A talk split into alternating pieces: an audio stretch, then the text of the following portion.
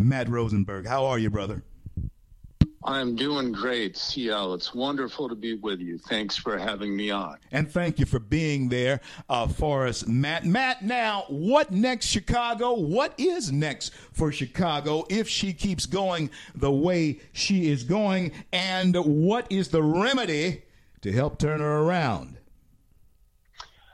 What's next might very well be a new mayor, first of all. That uh, election is in 2023, but the bottom up grassroots movement. Um, there, there are hints of it. There are people doing amazing things on the South Side. They don't make the news the way that the bad guys do, but uh, people like the Reverend Corey Brooks at New Beginnings Church and Project Hood, he's raising tens of millions of dollars for a job training center in one of the toughest hardest hit high crime neighborhoods known as Woodlawn. And that's just a mile or two from where I grew up on the south side. I've been down to visit him there. And if you can get young men and young women at risk into the construction industry, the construction trades, carpentry, plumbing, they had a training course for black female electricians who got certified. That's a piece of it. I think school vouchers are going to be huge. And then we really have to step up our game on policing and support police. And finally, the court system is completely broken. The financial stuff is a whole nother category. Let's hold off on that. But it's not safe to be out on the streets. It's terrible. Any Chicagoan will tell you about their fears. So I think that's the very, very first thing you got to deal with. But economic opportunity for everybody is pretty close right after that. You know, Matt, you express in your subtitle what I believe many Americans uh, certainly are expressing, and I'm glad that you put it in bold print. So tell us, uh, and I'll share some of my notes with you, but share with us some of your notes as some of us, uh, many of us, all, 80% uh, of Americans are feeling and, and writing down the notes of pissed off sons and daughters of this nation. What are in your notes? Talk to us. Right. The things that, that really make me most concerned are number one, um, as I just mentioned, the streets aren't safe uh, number two, uh, uh, public education is failing dramatically, and it's failing black uh, students the most. And we know that from looking at the important uh, standardized test results. And, and there are so many other things uh, to be concerned about, to be, yes, even pissed off about. And one of them is the politics around the discussion. For instance, saying, oh, we've got to get rid of standardized tests. This whole idea, and you were expressing it, CL, just before I came on, this whole idea that somehow we have to make things easier for black people because they're not up to it, it is extremely racist. So one thing that that really concerns me uh, greatly is how the progressive intelligentsia trained by our public universities and our private universities and our high schools and our elementary schools now, sadly, how they have been trained to believe that uh, there is no agency, there is no capability among black people. I cannot think of anything more racist. And I walked the streets of the South Side. I met Latino people, black people. I was invited into their homes. I interviewed them about their success stories. And this is the thing we don't hear about. We need to keep track of the deaths and the woundings every weekend, sadly, but there are great success stories unfolding every minute of every day in our big cities. You know what, uh, Matt? I, I say amen and I applaud what you're saying. Absolutely. I'll ask you just plainly, man. Lori Lightfoot, who seems to be a lightweight as far as how did how did Chicago get her? How did you wind up with her? I guess we'd ask the same question about this Biden thing, but that's that's another conversation. But how did you get Lori Lightfoot? She ran a great campaign and she had a good background, believe it or not. That's the thing. Uh, a lot of the people who are now mo- most horrified, and rightly so, by her abysmal performance thought she was clearly the choice. And uh, it's not hard to see. She ran with a strong focus on fighting corruption.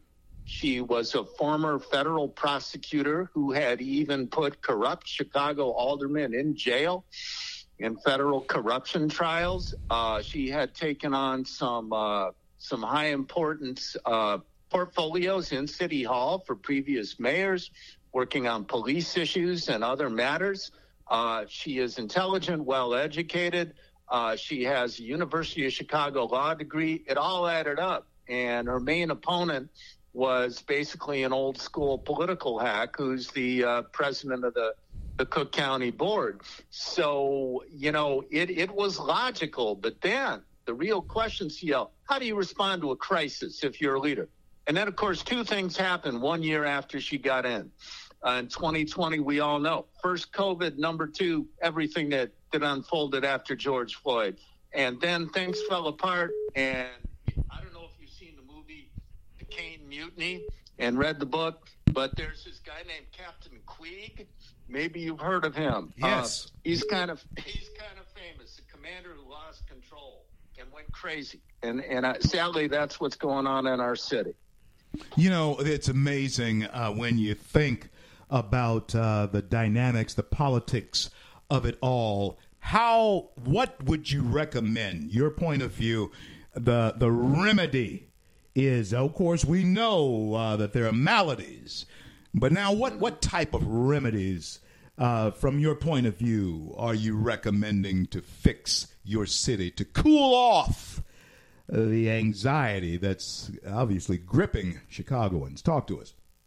Sure, I'll, I'll go all technocrat on you for a minute. Policy one, number one in the courts, uh, don't let uh, charged violent offenders out before trial on low cash or no cash bail, especially if they have prior convictions, prior felony convictions. This happens all the time, and these guys go out and do more stuff before facing trial for their latest assault and battery. They'll go out and carjack even kill. Then finally they get held on no cash uh, bail. So that's all messed up. Number two, the sentencing is completely screwed up. We've got guys who committed and been convicted of multiple felony carjackings, uh, let out on probation. Even a rapist on public transit let out with probation and mental health, health counseling, and then they go out and do it again or do worse. It is absolutely heinous. So we've got to turn criminal justice away from this exaggerated social justice movement. That's a little bit on crime. Number two, politicians need to support the police. The police are vilified as evil racists all the time. That has to end. That can change only if the people at the top step up. Instead, we have socialist city council members, part of the same uh, party as Bernie Sanders, who have called the Chicago Police Department a white supremacist organization.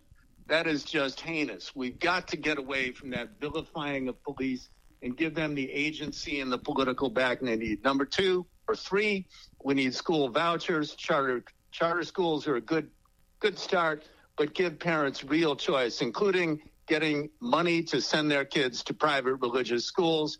Moral instruction is actually important. Um, then we have a whole bunch of governance reforms that that sound obscure, but you know we have our elections when there's only 33% turnout.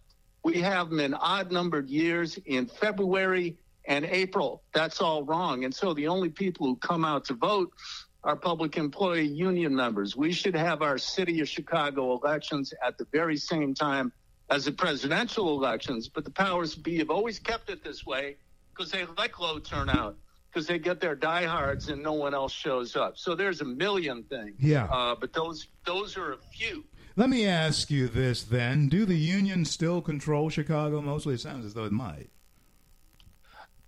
Basically, yes. Uh, and I'll be honest. I mean, the police union is not perfect. Uh, and, you know, there are issues even in police, and I strongly support police. issues around a code of silence when misconduct does occur, and it does sometimes occur. But the real uh, the real 800 pound gorilla here clearly is the Chicago Teachers Union, and they they have just been obnoxious uh, and most interested in themselves, not the children. And they are greatly responsible for the continued exodus of parents and children from the school system. They have a broader right to strike uh, in Illinois than most other states. Um, the work stoppages, repeated work stoppages during COVID, even after it, it was receding, uh, were very pronounced in Chicago. We earned kind of national approbation for the fact that the teachers uh, instituted a work stoppage uh, at the very early part of this year. Uh, parents were crying out, especially black parents, for in person instruction to start. So we've got to get a handle on uh, the, we really need to dissolve Chicago public schools and reconstitute them uh, to be a union free shop because the union's influence is so pernicious and so inimical. They have a huge uh, political action committee. Yeah. They own they own the school board.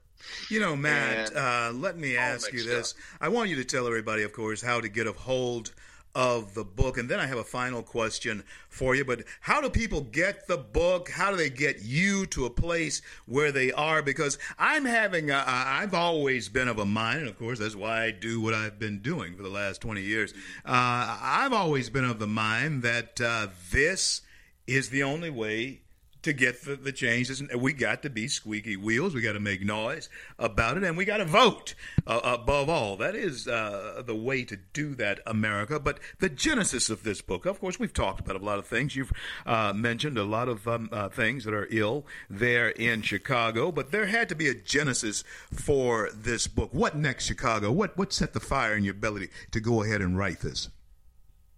Flat out, 2020 so I'm sitting here in Seattle where I, you know, I have lived for the last 24 years. I spent 30 years in Chicago from the ages six to about 35. Met my wife there, got married, started my career, moved out there for work, raised our children here. But then came 2020 and I'm looking at my old hometown blowing up, town I love, town that has left its stamp on me forever. And I said, this is no, uh-uh, this cannot stand. I've got to go back. So I moved back in. 2020 set the fire. I went back. I walked the streets of the South Side. I met all kinds of people, did a ton of research, 350 footnotes in this book.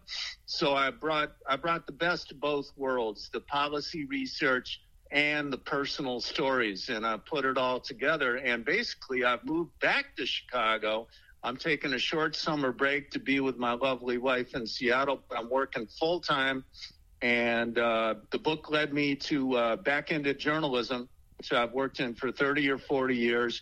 And I'm the senior editor at wirepoints.org, which I highly recommend. It's a model of what a good data driven news nonprofit should be doing in each and every one of our big cities. Uh, and so we report from a data perspective about what's going wrong and how to fix things. So I'm I'm very pleased to be part of that great team at wirepoints.org. Um, and you asked about how people could reach me. Yes. Well, I would ask them the easiest way is to go to my own website, but keep in mind wirepoints.org. For sure, go look at it. But where to reach me?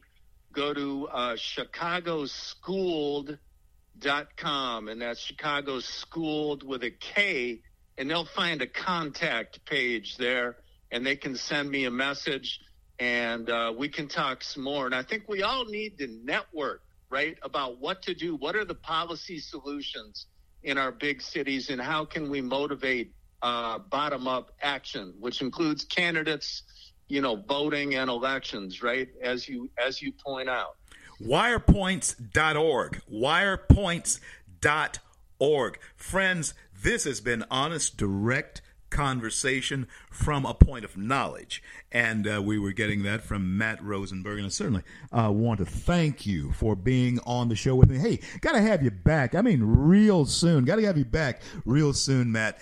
God bless you. God keep you. Thank you so much for being on with me.